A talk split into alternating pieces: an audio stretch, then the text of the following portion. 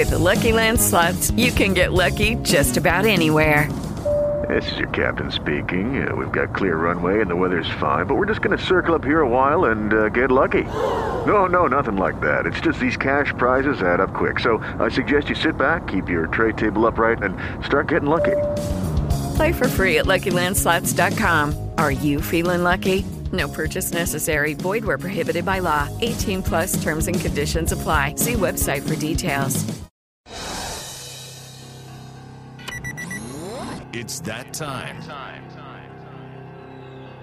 Lock and load. The Michael Berry Show is on the air.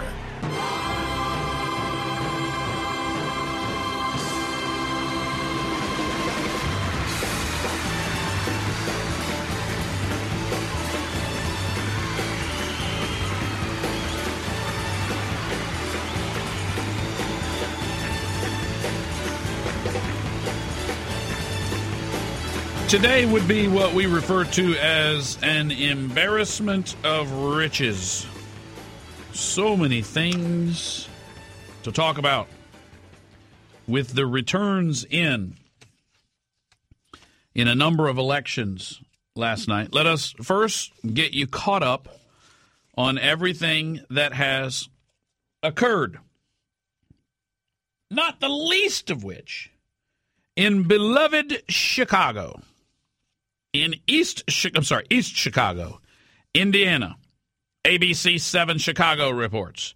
An East Chicago councilman has been reelected. Oh, I'm sorry. I forgot one qualifier. An East Chicago councilman charged with murder has been reelected. I don't know that his skin color matters. So him being black has nothing to do with this story. But he is. The Munster Times reports that 42 year old Robert Battle ran unopposed in Tuesday's election. He is accused of shooting Raimundo Camarillo Jr. to death.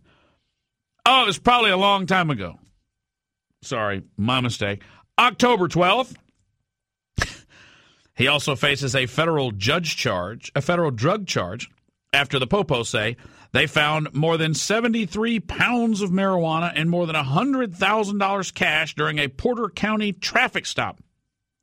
Lake County Sheriff John Buncich said Battle did not request an absentee vote to vote from the jail. The man could not vote for himself. Battle is seeking bail, and a November 17th hearing is planned. On Tuesday, a Lake County judge granted prosecutors' request for a DNA mouth swab from Battle. You know, that'd be a cool inauguration. You could swear him into office while wearing his orange jumpsuit. The Democrat Party has come full circle.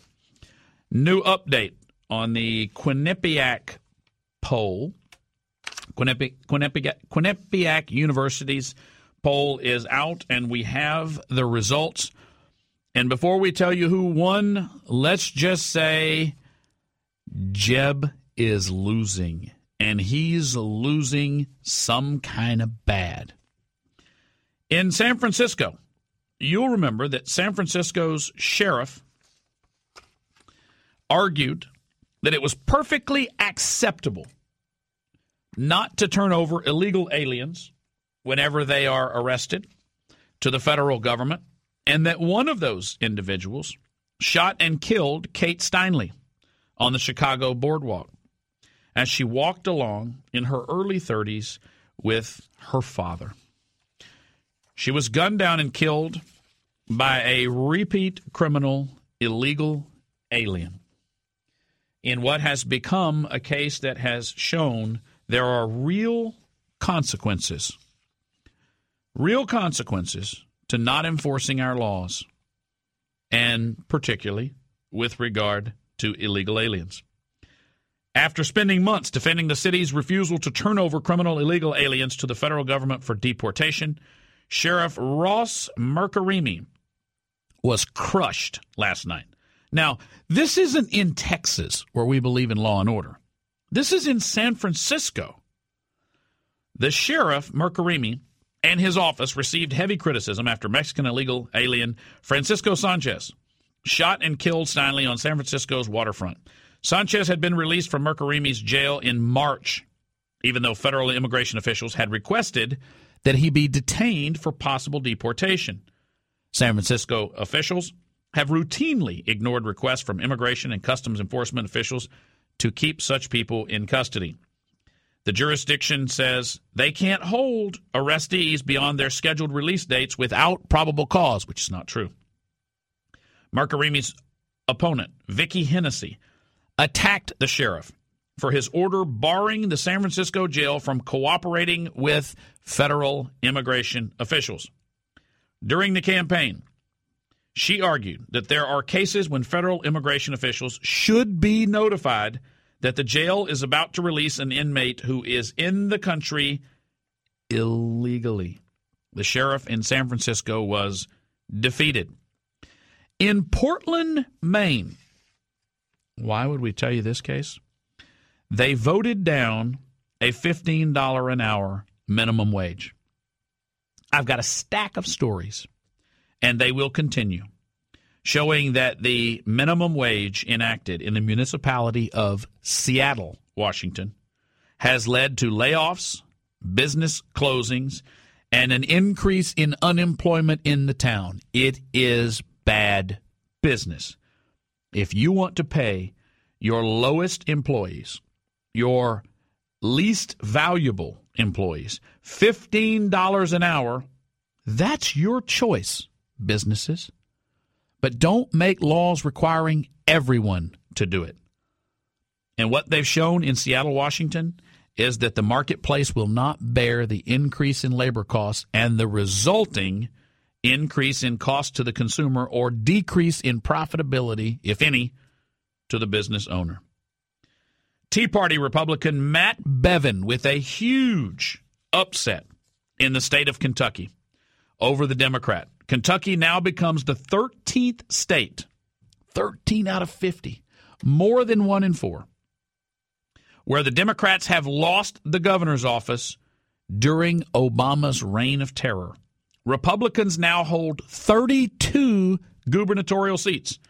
Outgoing Kentucky Democrat Governor Steve Beshear predicted that Democrats were going to run on Obamacare and that they were going to win everywhere. As governor, Beshear's administration created a state based exchange for Kentucky residents to buy subsidized private coverage. The governor also expanded the state's Medicaid program via executive order. A large nonprofit health co op in the state failed. During the campaign, Bevin, the Republican, vowed to roll back Governor Beshear's Obamacare expansions, while his Democrat opponent, Attorney General Jack Conway, dug his heels in, defending Obamacare. After the demise of Kentucky's health cooperative, Bevin said, quote, even though it's a disaster for Kentucky taxpayers, Jack Conway still says he would have been proud to vote for Obamacare every statewide poll taken over the last five months, including just before the election, showed that Conway, the Democrat, would win.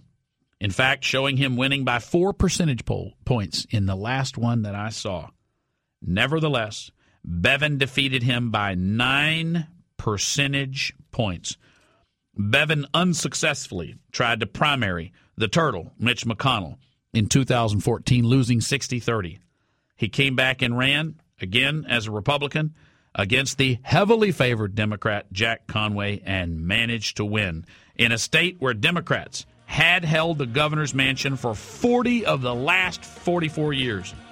There is more good news coming up. He provides a unique perspective, I think. The Michael Berry Show. Michael Berry.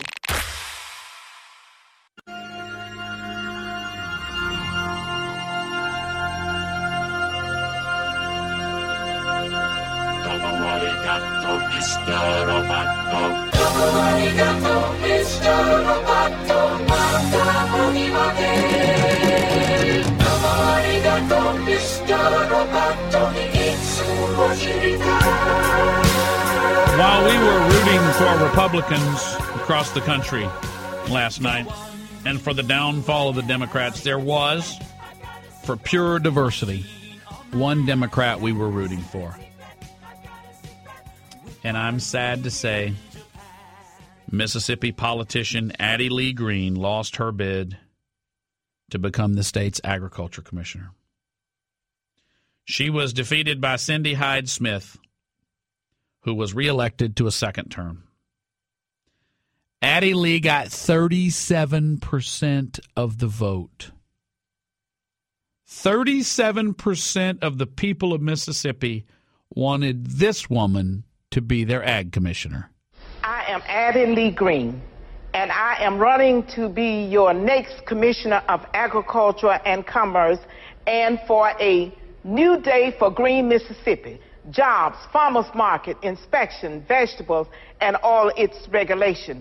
As commissioner, I plan to help organize the youth of Mississippi through the USDA on farming, produce, and products with schools, colleges, and universities through our various forms of communication, utilities, development, nuclear, solar, ethanol, and other resources using accessibility technology.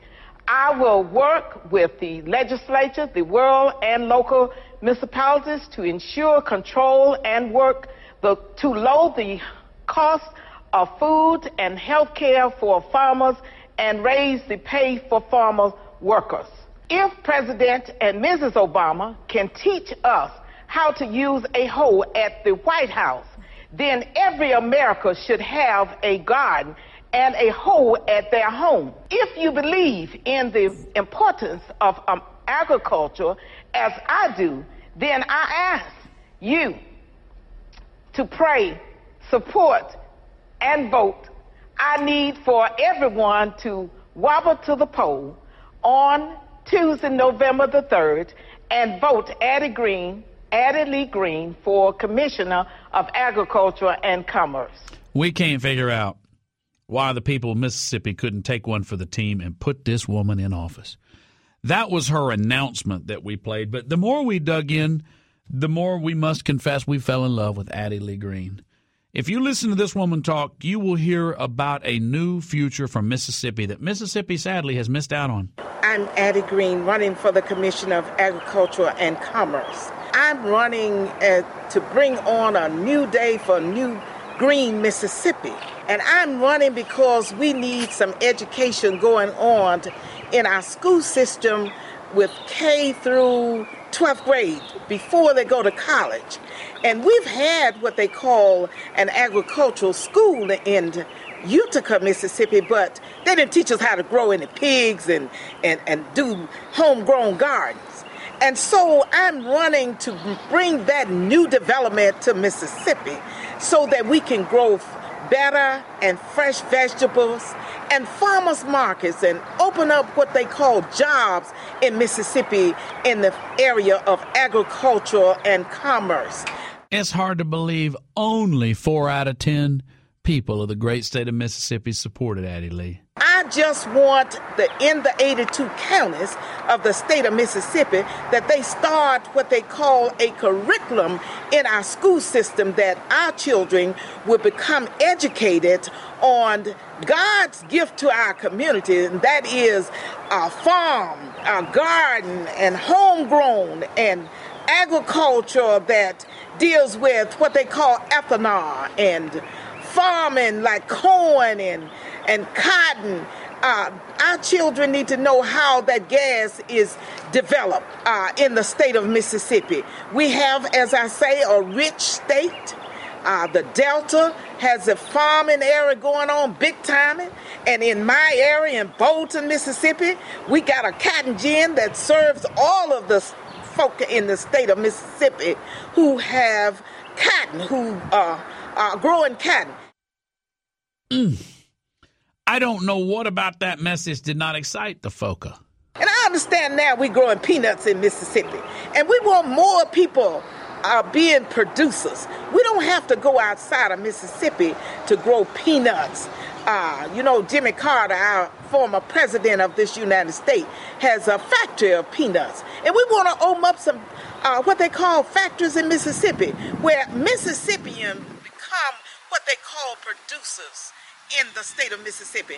And as I run, uh, I want everyone to vote for Addie Green on November the 3rd for the Commissioner of Agriculture. I want everybody to wobble to the poll and support Addie Green. You have from 7 to 7 to support Addie Green for a new day of green Mississippi in Mississippi. Oh, man, that was an opportunity that was lost. Meanwhile, in the state of Virginia, where top Clinton confidant Terry McAuliffe is the Democrat governor, and he desperately wanted to wrest control of the state Senate away from the Republicans. In Virginia, the House is held by Republicans, and the Senate was held by Republicans. Knowing he could not take a majority in the House, McAuliffe sought to flip the Senate. The Democrats needed to pick up one seat in order to do, the, do so. The Senate in Virginia, the state Senate, is 21 Republicans, 19 Democrats. They only needed to defeat one, but things did not go well. Republicans held every single seat, with Hillary Clinton's top guy, the governor, a Democrat, begging them, pleading with them, and pouring a lot of walking around money into that state. The Democrats are crying foul over one Senate seat, which is expected to be held for the Republicans. Another big loser last night was for Bloomberg's gun control group. It seems they poured a lot of cash into races and were defeated. We told you about what was going on in Ohio, where in John Kasich's state, there was a move to legalize pot. The problem was, as one conservative commentator, maybe he leans more libertarian, explained in an editorial why I voted for a bad law. The state of Ohio was looking to take the government out of regulation of marijuana and leave such a decision to the 21 and up adults in the state of Ohio. Except they would only have control over whether they consumed the product or used it. They wouldn't have control over where they purchased it. There would be 10 licenses given out to Nick Lachey and sports figures. 10 farms would be allowed to grow marijuana with one distributor, all under the watchful eye and the thumb of the tax collector state of Ohio. So it wasn't really a pot legalization issue at all. The measure was defeated by anti pot forces who combined with. With lucky landslots, you can get lucky just about anywhere. Dearly beloved, we are gathered here today to. Has anyone seen the bride and groom? Sorry, sorry, we're here. We were getting lucky in the limo and we lost track of time. No, Lucky Land Casino, with cash prizes that add up quicker than a guest registry. In that case, I pronounce you lucky. Play for free at LuckyLandSlots.com. Daily bonuses are waiting. No purchase necessary. Void where prohibited by law. 18 plus. Terms and conditions apply. See website for details.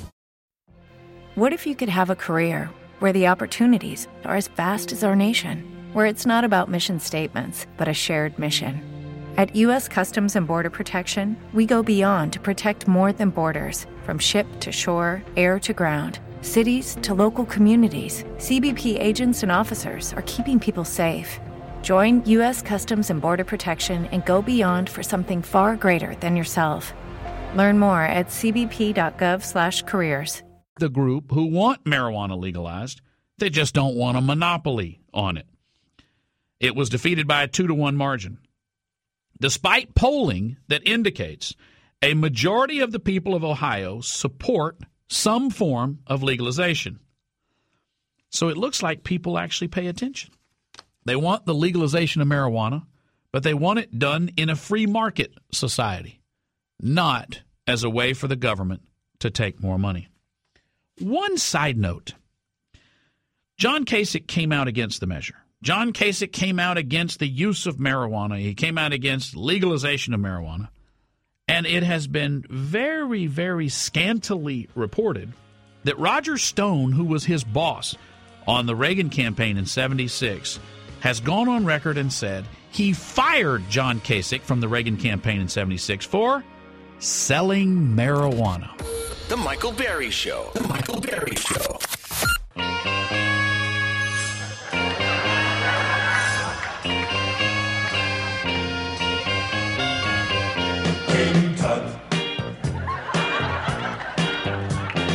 Now, when he was a young man, he never thought he'd see people stand in line to see the boy king. King Tut. How'd you get so funky? Did you do the monkey? Born in Arizona, moved to Babylonia, King Tut. On this day in 1922, Now, if I know uh, honky skinned, cracker faced white man discovered the intact tomb in Egypt's Valley of the Kings of King Tut, born circa 1341 BCE. King Tut was the 12th king of the 18th Egyptian dynasty, in power from approximately 1332 to 1323. During his reign, powerful advisors restored the traditional Egyptian religion, which had been set aside by his father, Akhenaten, who had led the Amarna revolution. But you knew that already. After his death at age 19, he disappeared from history until the discovery of his tomb in 1922. Probably one of the best known pharaohs. You say pharaohs or pharaohs? Of ancient Egypt, Tutankhamun was a minor figure in ancient Egyptian history. The boy king of the 18th Egyptian dynasty was the son of the man also known as Amenhotep Fourth, and most likely one of Akhenaten's sisters. His short reign of eight to nine years, it is believed, accomplished little, but the discovery of his nearly intact tomb in 1922 has led to or led to a renewed study of Egyptology. Tutankhamun was nine years old when he first became king, having accomplished nothing in his life prior to that.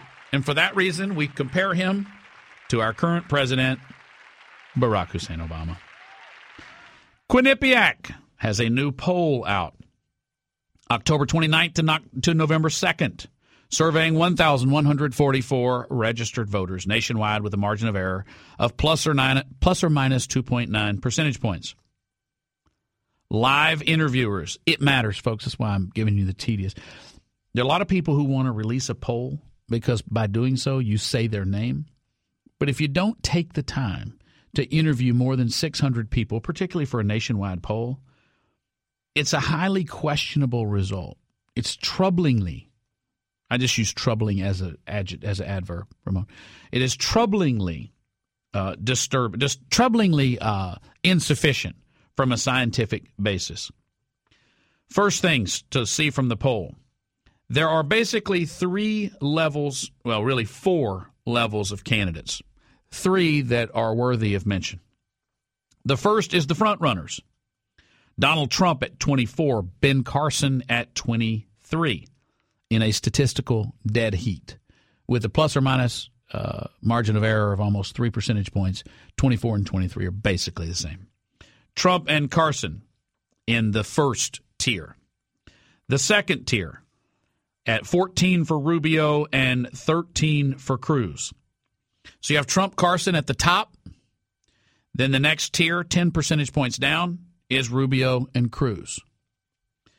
And then you have the third tier Chris Christie, John Kasich, and oh, yeah, Jeb Bush with three, three, and four, also in a statistical dead heat. You could throw Rand Paul in there at two percentage points. Oh, and Carly Fiorina. Bush, Fiorina, Rand Paul, uh, John Kasich, Chris Christie. All bunched up at about three percentage points. Santorum down at one, Huckabee down at one, Gilmore, Grahamnesty, Jindal, Pataki, basically not even registering. We just made the point in the last segment that Matt Bevin was down by four percentage points in in the last Kentucky poll. In some, they had it a runaway, and Bevin, the Republican, really the Tea Party candidate, losing, and Bevin ended up winning by nine percentage points. So, can we trust the polls? As we've said all along, it's important to remember polls are just a way of knowing that if everybody voted, this is approximately what it would turn out to be. But it doesn't matter what would happen if everybody voted. All that matters is who shows up. Politics or elections are a turnout game. In 2012, the polls showed that Romney would defeat Obama. He would defeat him and win enough electoral votes to win the presidency and wrest the office from the Democrats to the liberal Republicans. But that's not what happened. And the reason that didn't happen, in my opinion, is not because the polls were necessarily flawed, although I don't trust them because I think they have a natural bent, and it bent the, the, the bent is left leaning because of the people conducting the polls. It was because of the voter turnout models. Polls don't matter. Votes do. Barack Obama, for all his failings, had a very strong ability to get the people who wanted him to be elected to show up and vote. That was not just black voters, it also included university students, young white voters, voters that don't typically vote, showed up and voted for him. When you look at Hillary's numbers, one of the things that's most troubling is that people will say they're voting, they would vote for Hillary Clinton. That's Democrats. But they're not excited about it. Likewise, that's why Jeb is such a troubling Republican, is because he has the same tendencies of a Mitt Romney and a John McCain. Now, why do I say that? Not just because he's a squish liberal, not just because he was selected by the establishment over our wishes, but because as you as you drill down to what are known as the crosstabs, and you look at whether people actually like him, a number of Republicans, only 4%, say they'd vote for the guy, but they're not excited about it. If you're not excited about voting for somebody, then you just answer the pollster. You don't bundle up in the car and drive to the poll and actually cast a vote, which is all that really matters. That's why we can't have an establishment candidate, because even aside from the polls, we need votes. More Michael Berry Show coming up.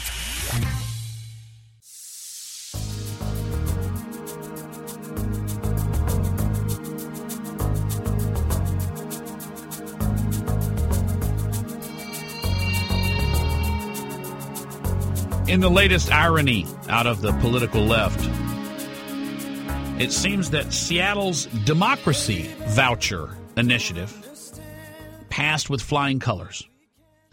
Now, this was pushed in Seattle as a get big money out of politics initiative. The Democracy Voucher Initiative will give out taxpayer money to people to donate to the campaign of their choice. Wait a second.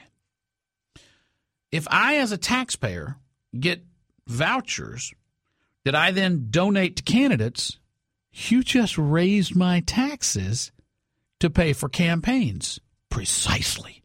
That'll keep big donors out of the process. We don't want rich people to control the campaigns. Remember, Barack Obama, who squeals about rich people constantly, raised more money to campaign for president than anyone ever had by far. That's why he refused the public financing option.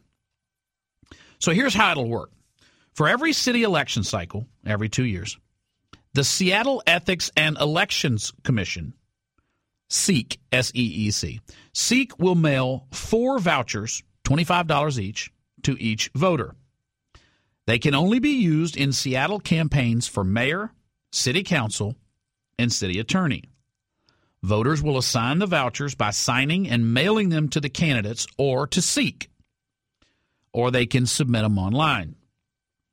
Seek will release money to the candidates that agree to follow I 122's rules, which include participating in three debates and accepting lower contribution and spending limits. Finally, a way to publicly finance elections, which the left has wanted all along. So, what's not to love?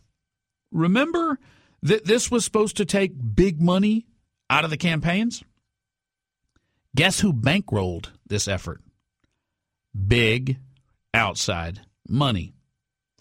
52% of the donations to the quote, honest elections campaign came from outside the city. The Honest Elections campaign raised $1.4 million in support of their initiative, 30 times more than was raised by the taxpayer opponents. So, big money financed an operation to make Seattle city campaigns taxpayer financed.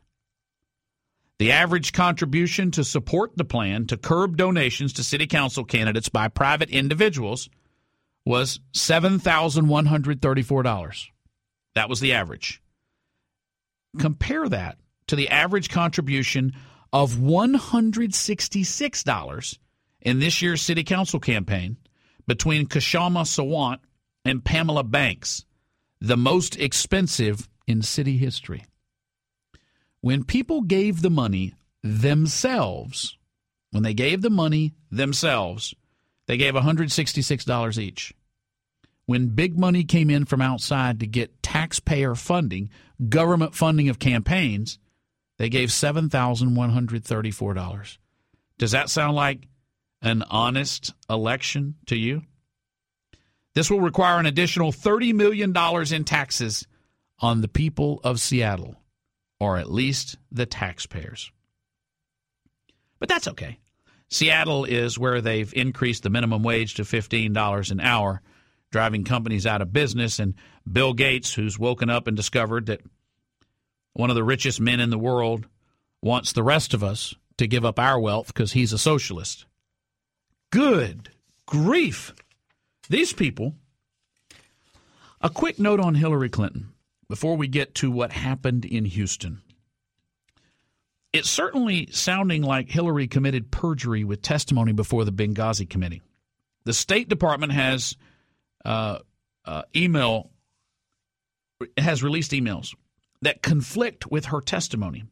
Remember, the issue comes down to whether Sidney Blumenthal was advising Hillary Clinton and whether what he was advising her to do is what she got our government to do. The reason that's important is because she has maintained that those were unsolicited emails. Remember that.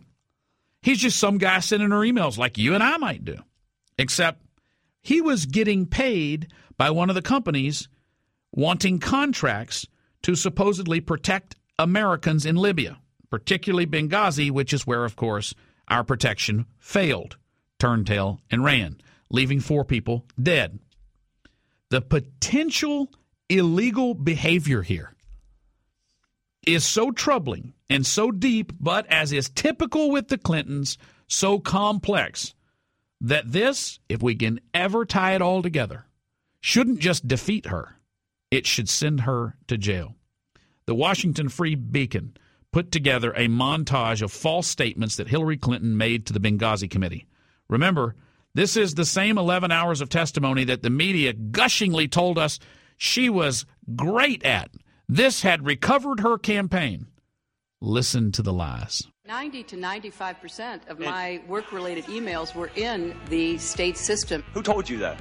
We learned that from the State Department. Who at the State Department would have informed Clinton uh, that 90 to 95 percent of the emails have been captured in State Department systems. I, I, would have to refer you, frankly, to her campaign. I'm not aware that we, we have given that uh, figure. I provided the uh, department, which has been providing you with all of my work related emails, uh, all that I had. New questions about whether Clinton handed over all work related messages from the time she was Secretary of State. We were trying to help them close some gaps that they had. The State Department described it differently. State Department officials recognized that it had access to relatively few email records from former Secretary Clinton. There was nothing marked classified on my emails, either sent or received. The Inspector General saying emails on Hillary Clinton's private server contained classified information. What does the word unsolicited mean to you? It means that I did not ask him to um, send me the information that he sent me. The emails are solicited. There's 500 or more of them.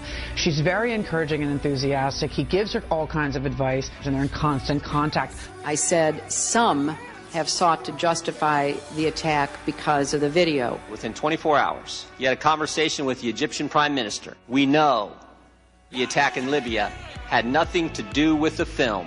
Stevens had an opportunity to reach me directly anytime he thought there was something of importance. Did he have your personal email? Congressman, I I do not believe that he had my personal email.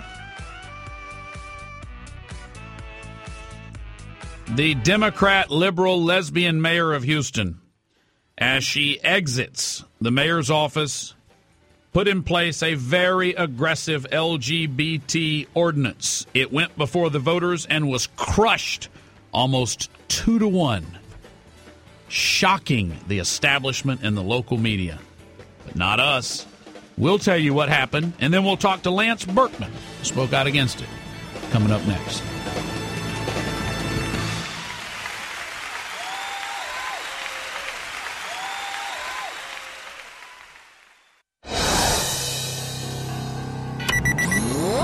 Judy was boring. Hello. Then Judy discovered ChumbaCasino.com. It's my little escape. Now Judy's the life of the party. Oh, baby, Mama's bringing home the bacon. Whoa, take it easy, Judy. The Chumba life is for everybody. So go to ChumbaCasino.com and play over 100 casino style games. Join today and play for free for your chance to redeem some serious prizes.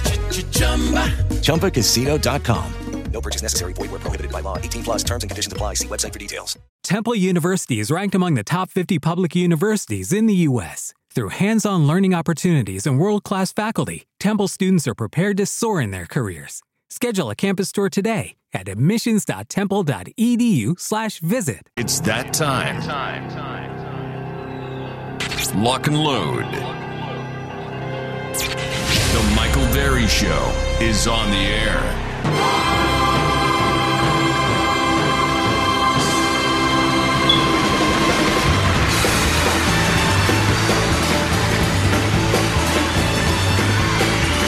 I don't want to bore you with mundane city politics issues in Houston.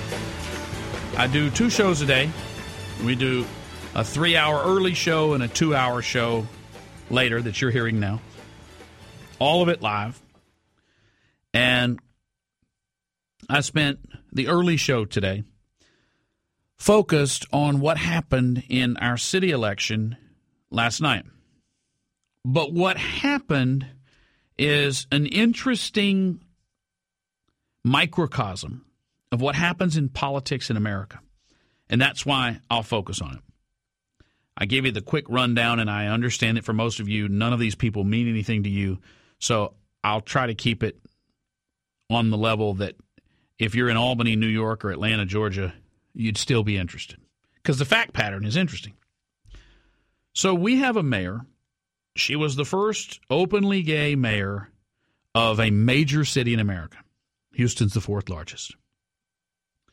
18 years ago, she was elected. Uh, she was a gay activist, and she was elected to city council 1997. It was a big deal. Six years later, she was elected the city controller. First openly gay person to do that, and she's a woman, no less. So, six years later, which is six years ago, she was elected our mayor. For 18 years, she's been elected by the entirety of our city. It's widely known that she's a lesbian. It's not. It's not hidden. Her partner's with her at all, at all uh, events. When she's sworn in, her partner's there with her. So none of it's. It's not that you know we secretly hate homos and now we know and we're out to get her. We knew Barack Obama was black. America did, and he got elected. And yet we're told that we're racist every time we disagree with him. But we were great for electing him. Well, we were great for electing Annise Parker, but now that we didn't want to do what she wanted with this particular ordinance, we're horrible homophobic people. So, about a year or so ago, she conceives what she calls the HERO ordinance, Houston Equal Rights Ordinance, which came to be known as HERO. Because it's heroic, it's great. Just as Obamacare is the Affordable Care Act, even though it's not. This is heroic. We're going to do this. This was going to be her legacy. She was going to leave office having accomplished this. And all it was really about, we were told, we didn't need to we didn't need to worry about it. City council passed it. We didn't need to worry about what was in it. It was just going to make sure that gay people weren't discriminated against. Well, there's already federal protections for gay people and disabled people and old people and blacks and Hispanics and women and everything else. Why do we need this?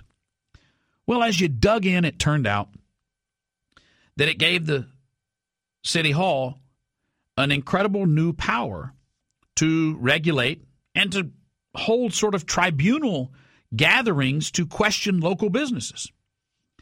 If someone came in to apply for a job and it was a man who wore makeup on their face and wore crazy clothes or whatever else, and you didn't hire that person, they could drag you before the city and you would have to account for why you didn't hire them and you hired someone else. People are done with government. It's the state of Texas. We are independent people, liberty loving people. We didn't want another layer.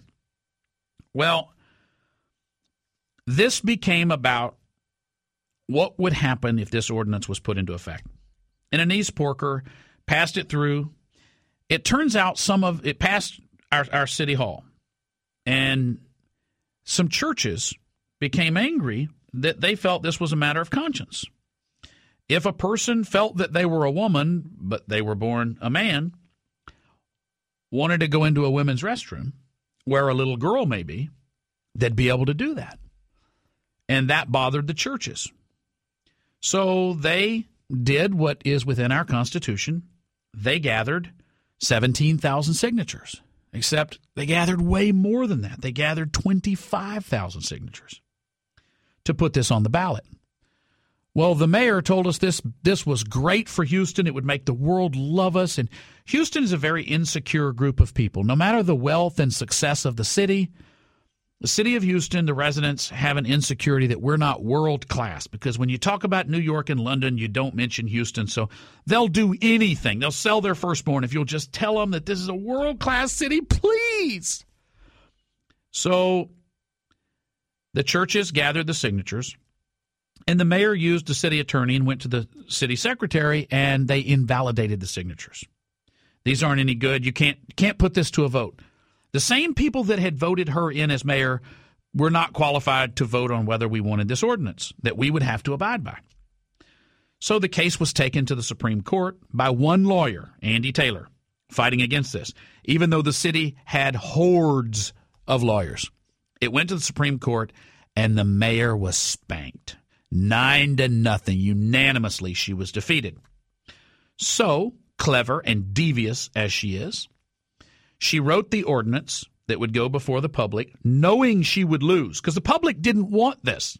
The public that elected her did not buy into everything she wanted. So, knowing she would lose, she wrote the ordinance so that if you were for the ordinance, you would vote no. But if you were against the ordinance, you would vote yes because that way, if you went in and voted no, you'd be voting yes. It went to the Supreme Court again, and nine to nothing, the mayor was spanked. They were outspent multiples. The opposition came from local churches. And we were told this thing was neck and neck, but it never was. It was defeated 61 39.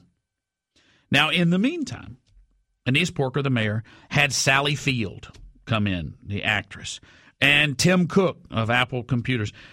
Most of the money was coming from outside the city of Houston, and celebrities were coming down and telling the people of Houston, you backwater, goofball, hayseed hillbillies, you don't need to hate gay people. Well, nobody hated gay people.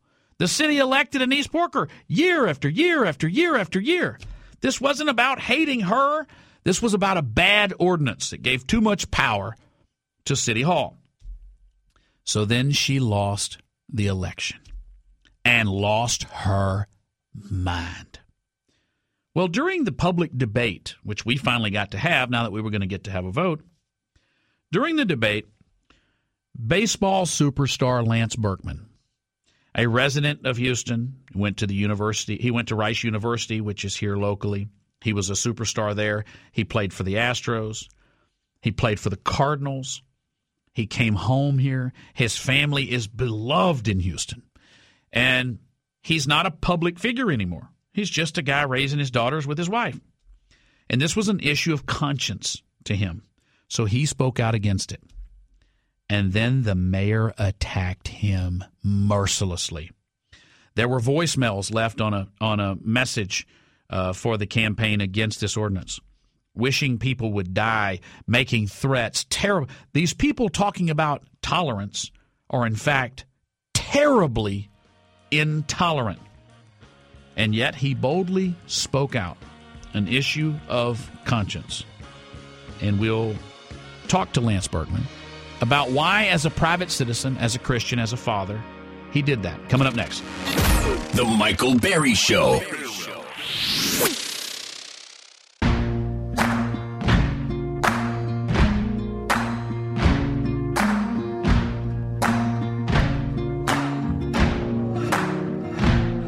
can run on for a long time, run on for a long time, run on for a long time.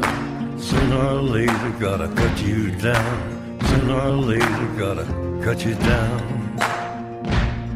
Go tell that long tongued liar, go and tell that midnight rider. Tell the rambler, the gambler, the backbiter. Tell him that God's gonna cut him down. Tell him that God's gonna cut him down. Well, that was always a good song to hear when the Astros were Well, playing my goodness gracious, let me tell you the news. because you knew who was up to bat. Lance Berkman, Rice graduate, local resident, deep family roots, who now coaches high school baseball. You have to think that's fun. Whole lot less stress than trying to hit home runs for a crowd that's very demanding. You've finished an illustrious career. You are beloved in the town where you retire. You've got a big, beautiful family that loves you and you love them. You have your health. You have financial security. So when people ask you to speak out on an issue that is extraordinarily controversial, most people run and hide. What do I have to gain? I'm not a media personality trying to build a brand. Why on earth would I inject myself into that and have everything I've ever done criticized by the intolerant crowd of tolerance? Why on earth would I? No, no, go go find someone else. But Lance Berkman didn't. And whether you agree with his position or not, you have to admire a guy who had nothing financially or professionally to gain from speaking out, and yet who did? And everything you can imagine and then some was hurled at him as a result. Lance Berkman is our guest. Thanks for being with us, bud. Hey, thanks, Michael. Why did you speak out?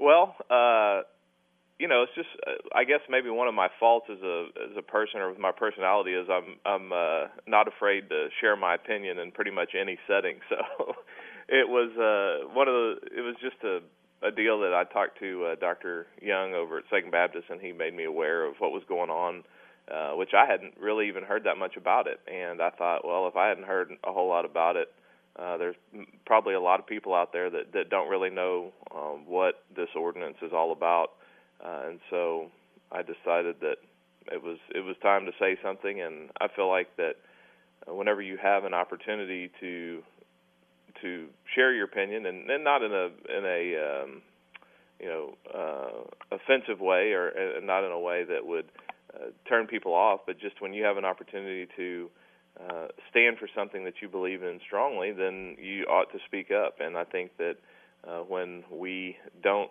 take those opportunities, we uh, are doing ourselves and our communities a disservice. And I think that uh, part of the problem, or, or the root of some of the problems that we see now in society, is that people haven't taken those uh, chances and they haven't put themselves on the line. They haven't stood for what they believe in strongly. And and and if you don't do that, then um, the other side will always win. Lance, uh, some very nasty things were said about you, including from the mayor. Um, after that, did that surprise you? Well, I, I, it uh, surprise is probably the wrong word. I was a little disappointed. I mean, you would think that that um, I just felt like it, I don't. I didn't expect that the other side would would be thrilled about my position or my opinion on it. Uh, I didn't expect that they would have nice things to say about me or my family, but I was a little bit, I guess, disappointed that the mayor said what she said or tweeted what she tweeted. And by the way, I mean I'm, you know, I'm not on Twitter. I don't do Facebook. I'm not a social media guy, so a lot of this quote unquote persecution is all is digital. I mean, it's not real to me because I don't, you know, I didn't see anything. I don't pay any attention to it. I just keep my head down and, and try to do what I'm whatever I'm up to that day. But um, do you have one of those uh, things they call a computer? I do have one of those things they call a computer, but does it I, have I, the www thing on it? I, yeah, it does. But I try not to pay. I mean, I just you know we don't. I don't spend a whole lot of time on it. I, I feel like I got a lot of stuff to do, and I'm going to ask you a question. I want you to be 100 percent honest. Okay. Do you ever Google yourself?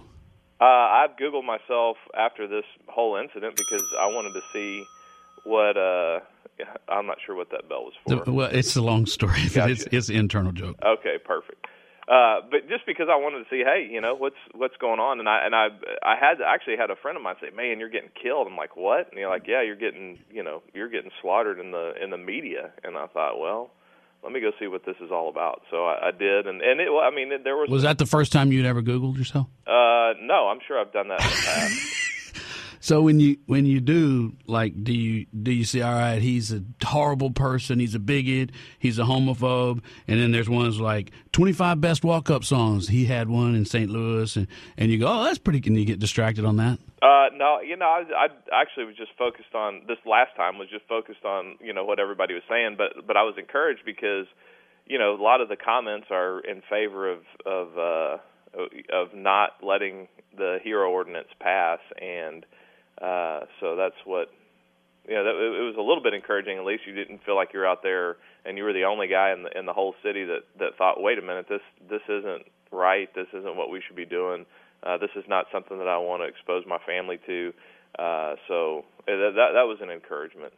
was there the vote was 60 the vote was 61% against 39% in favor was there any moment along the way where your wife or your family said or maybe you said you know maybe I shouldn't have uh, maybe I shouldn't have spoken out No, like I said, it, there what there what when the persecution is all digital. There's not. I mean, what what are they really going to do? I mean, I, I don't. I didn't feel like I was putting myself or my family at risk by by coming out and and supporting a position that I believed in, and you know the reaction was was one that I expected. And you know, like we were talking about before, what I didn't expect was that you know that the mayor would would make a personal attack uh as far as you know she she she might could come out and say this guy's a, an idiot redneck bigot but i didn't expect her to uh you know talk about my girls and talk about my family. So i, I was a little disappointed by that.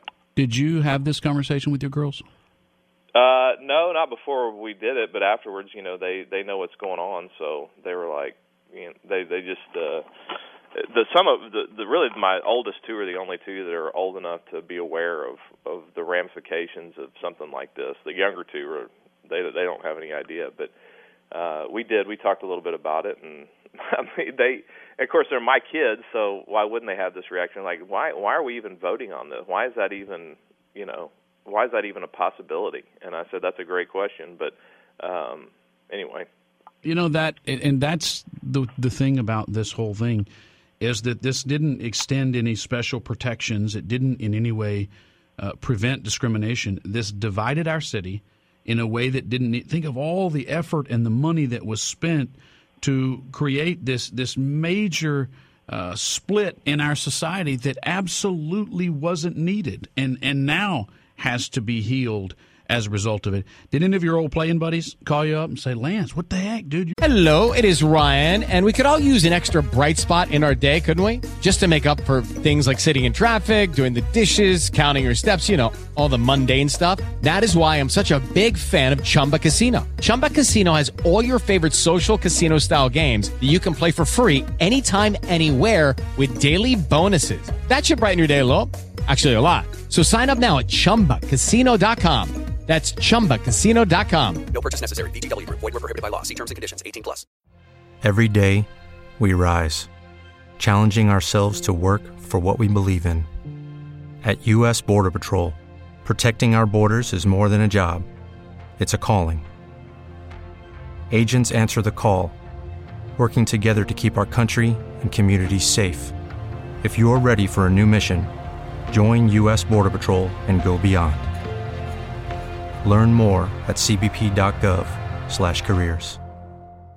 You're in the news for politics. Yeah, well, I've had a lot of people say that, but it's it.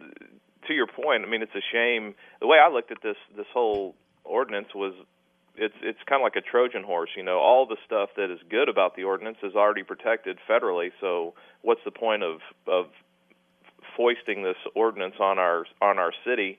Um, and the the only answer that I could come up with was that you know that it's a an LGTB agenda type thing, and the way that the ordinance is, and and I'm you know I'm not against discriminating against anybody. I'm not against depriving anybody of their civil rights, but by the same token, the the the ordinance is so poorly written that right. Lance, can, can you hold tight yeah, for just a moment? All right. Big Puma, our guest, coming up next.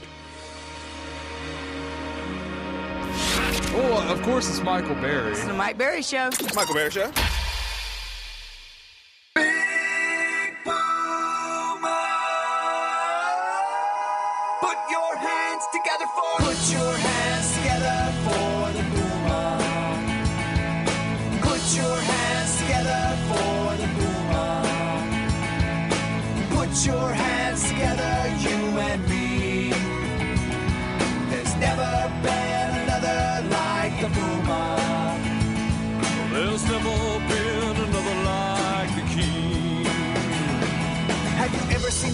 Prowl across the moonlit plains of the bayou? Have you ever seen the puma in the rain? Has there ever been a puma that you didn't wish you were? You were a man, proof you're a puma, but you're not covered with fur. Doesn't mean that the hungry puma eats. Give that puma energy to devour, overpower everything. The puma dominates. You can't anticipate a single thing he does. He doesn't blink, so don't you think you owe the puma love? Put your hands together for the puma.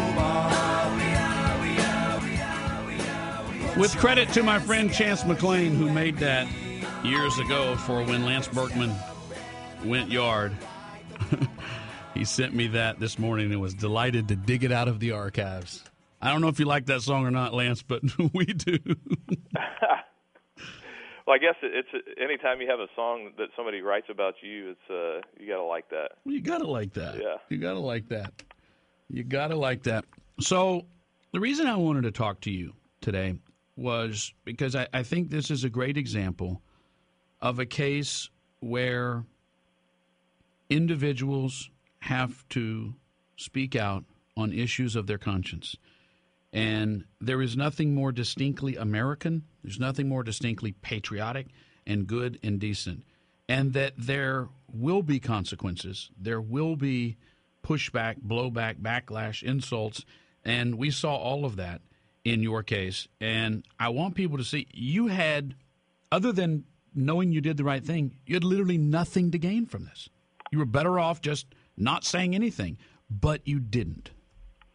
Well, I, you know, first of all, as a Christian, I feel like um, I have an obligation to uh, to take a stand for what I believe is right, and I feel like that um, you know that that too many Christians are passive about because they don't want to offend anybody. They they want to be careful that they're not you know trying to push their belief system on other people. And I'm not about pushing my belief system on other people, but I am about uh, articulating my belief system. And I am about taking a stand for it when I have the opportunity. So this to me was was what what that was about. And you know you get you get called a, bigot and intolerant and and all that stuff, which uh, you know to me tolerance is the is the is the virtue that's killing this country. That we're we're tolerant of everything. You know everything is okay and you know as long as it, as long as you want to do it and as long as it feels good to you then it's perfectly acceptable for you to do it um, those are the kind of things that that lead you down a slippery slope that will uh, you know you'll get in trouble in a hurry. So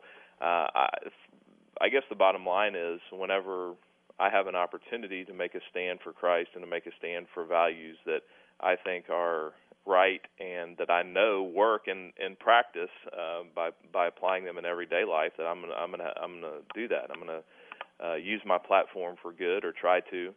And uh, obviously, there's consequences for that, and you get called names, and you know you may have a a black mark next to your name if you ever wanted a job in the media. But those are all things that I'm willing to uh, risk for the sake of what I believe is right. Did any of your uh, friends or former uh, teammates call up and suggest maybe you ought to back away from this? I've had I had a couple of people say, "Man, you got to be careful with that. You got to be careful. You know, the those people that you are challenging have a loud voice, and and that's certainly true. But what what I don't quite understand is one of the things that this country, one of the great things about this country is that we can have differing opinions. I mean, we have two political parties. We uh, we have two different approaches, it seems, to uh, how government should be run, and it's okay. I mean, it's okay for me to have an opinion that's different than your opinion, and um, I think one of the things what's what's become a shame is it seems like that anybody that has a an opinion that is more from the right immediately gets castigated, called a bigot. Um, you know, if you if by by uh, voicing that opinion, whereas the the other side can voice their opinion, and we're expected to just oh now you know let's let's pander to that, let's let's listen to that, let's give them their say, let's treat them with respect, and um, you know, it is it is a bit irritating that that's the situation. You're the coach of the uh, Second Baptist baseball team. What's your message to the kids if they ask you a question about what you learned from this and why you did this? Well, my message to them is what I just told you. Hey, I mean there there is right and wrong. There is absolute truth. Don't let anybody tell you that that truth is relative. And when you feel that that truth is being violated, you've got to be bold and take a stand uh, in favor of, of that truth. And so uh, I think that there's the, I mean, we could we could talk for hours on my opinions on on what what I see in society and what I see in kids these days. But passivity is being encouraged, especially in in men. I mean, let's be passive um, you know, let's not make any waves, not take any strong stands. You know, again, no, let's not give offense to anybody.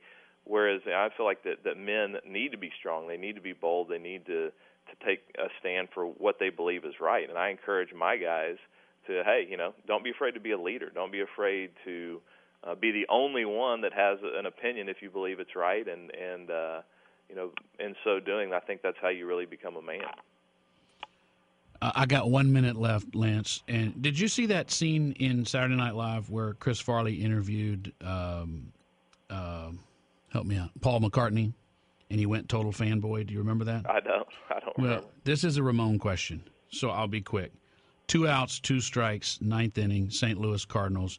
The Rangers are one strike away from winning it all. What goes through your mind when you step up?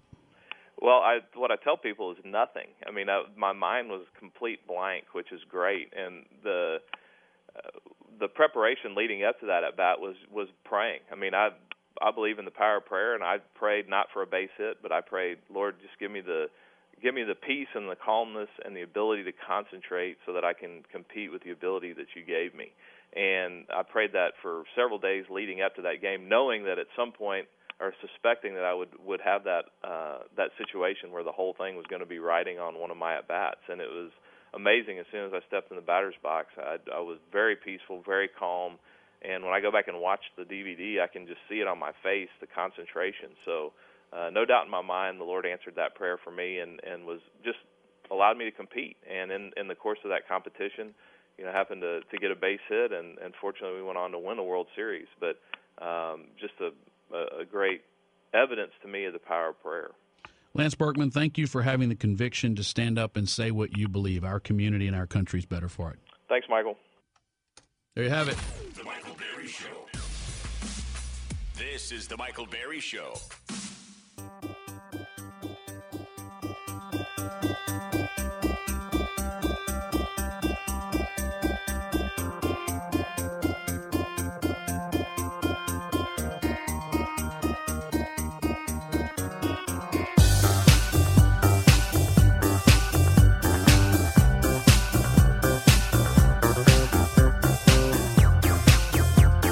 So, an odd thing happened on the way to the graveyard of political careers that will be adding a tombstone for Annise Parker, Houston's mayor. The mayor of the city of Houston threatened that if we overturned her ordinance, we the voters, we the taxpayers, that we wouldn't get the Super Bowl. And this was designed to appeal to the insecure Houstonian. It's a sad, terrible thing. City of Houston is the fourth largest city in America, and yet the people, many of them, are terribly insecure because Saturday Night Live or the evening news or Barack Obama, different people will ridicule Texas and Houston. And they so desperately want to be a city that has a massive public in, uh, uh, a public um, transportation system. They want everybody to ride the bus like New York, where you can't park and you can get mugged in the subway. They desperately want us to have more unions and higher taxes. We're not like those big cities that everyone's fleeing from and businesses are leaving. And there is this idea that, well, they'll if we stick to our guns and stick to our principles, then nobody will want to have the Super Bowl in Houston. And in fact, she said that.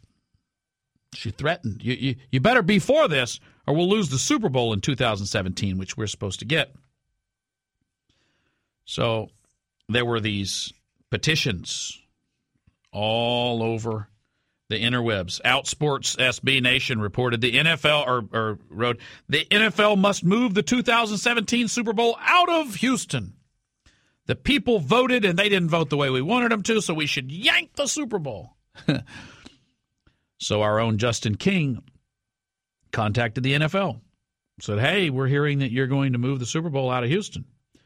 To which Brian McCarthy, on behalf of the NFL, wrote, This will not affect our plans for the Super Bowl in 2017. We will work closely with the Houston Super Bowl committee to make sure all fans feel welcomed at our events.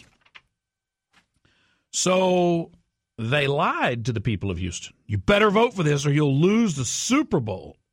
So when that didn't work, the mayor, who should be working hard for the city that elected her for 18 straight years, should be working hard for the taxpayers here to build our economy. And instead, if we don't give her exactly what she wants, I fear that this will have stained Houston's reputation as a tolerant, welcoming global city.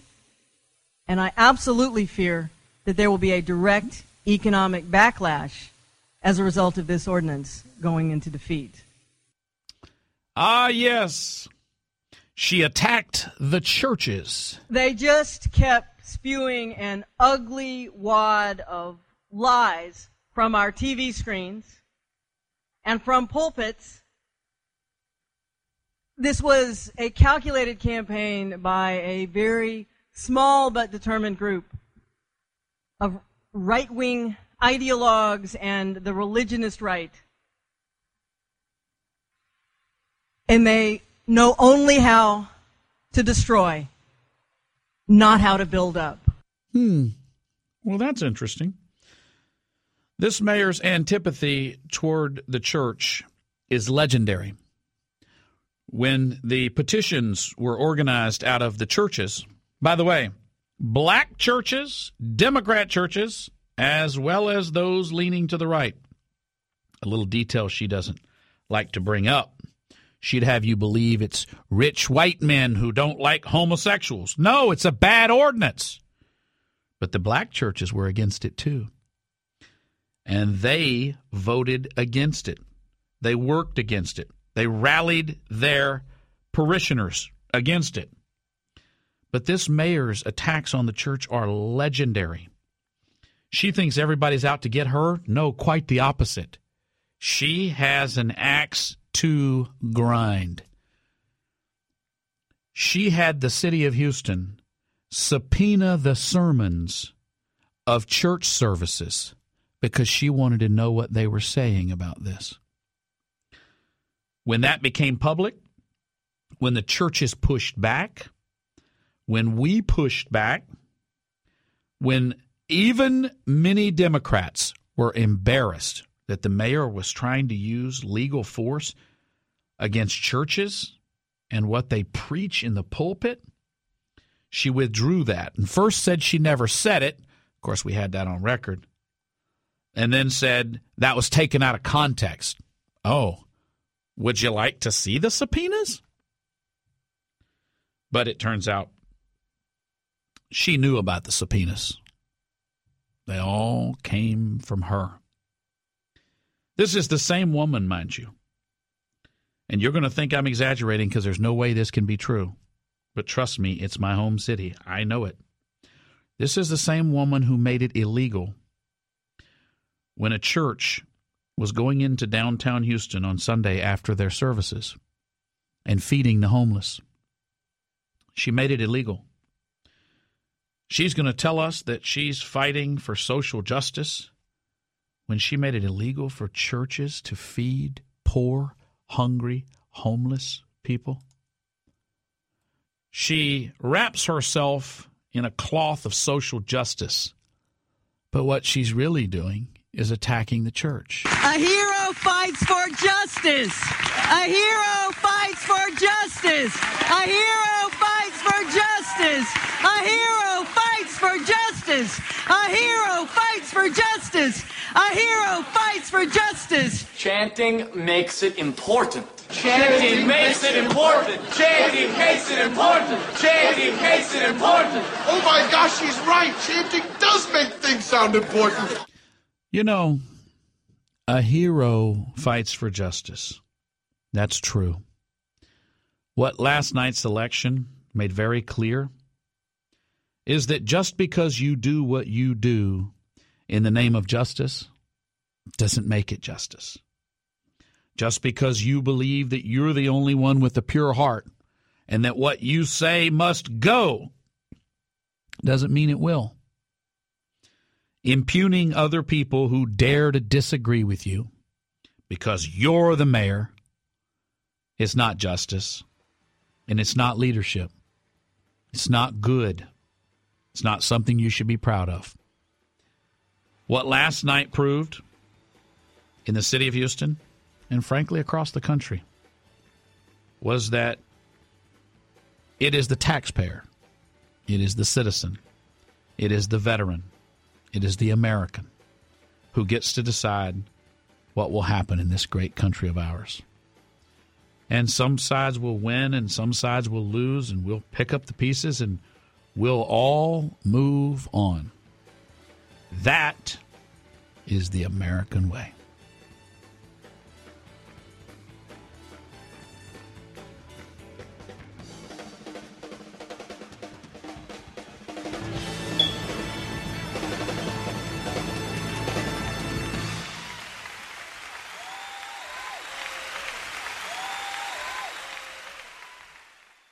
Lucky Land slots, you can get lucky just about anywhere. Dearly beloved, we are gathered here today to. Has anyone seen the bride and groom? Sorry, sorry, we're here. We were getting lucky in the limo and we lost track of time. No, Lucky Land Casino, with cash prizes that add up quicker than a guest registry. In that case, I pronounce you lucky. Play for free at LuckyLandSlots.com. Daily bonuses are waiting. No purchase necessary. Void where prohibited by law. 18 plus. Terms and conditions apply. See website for details.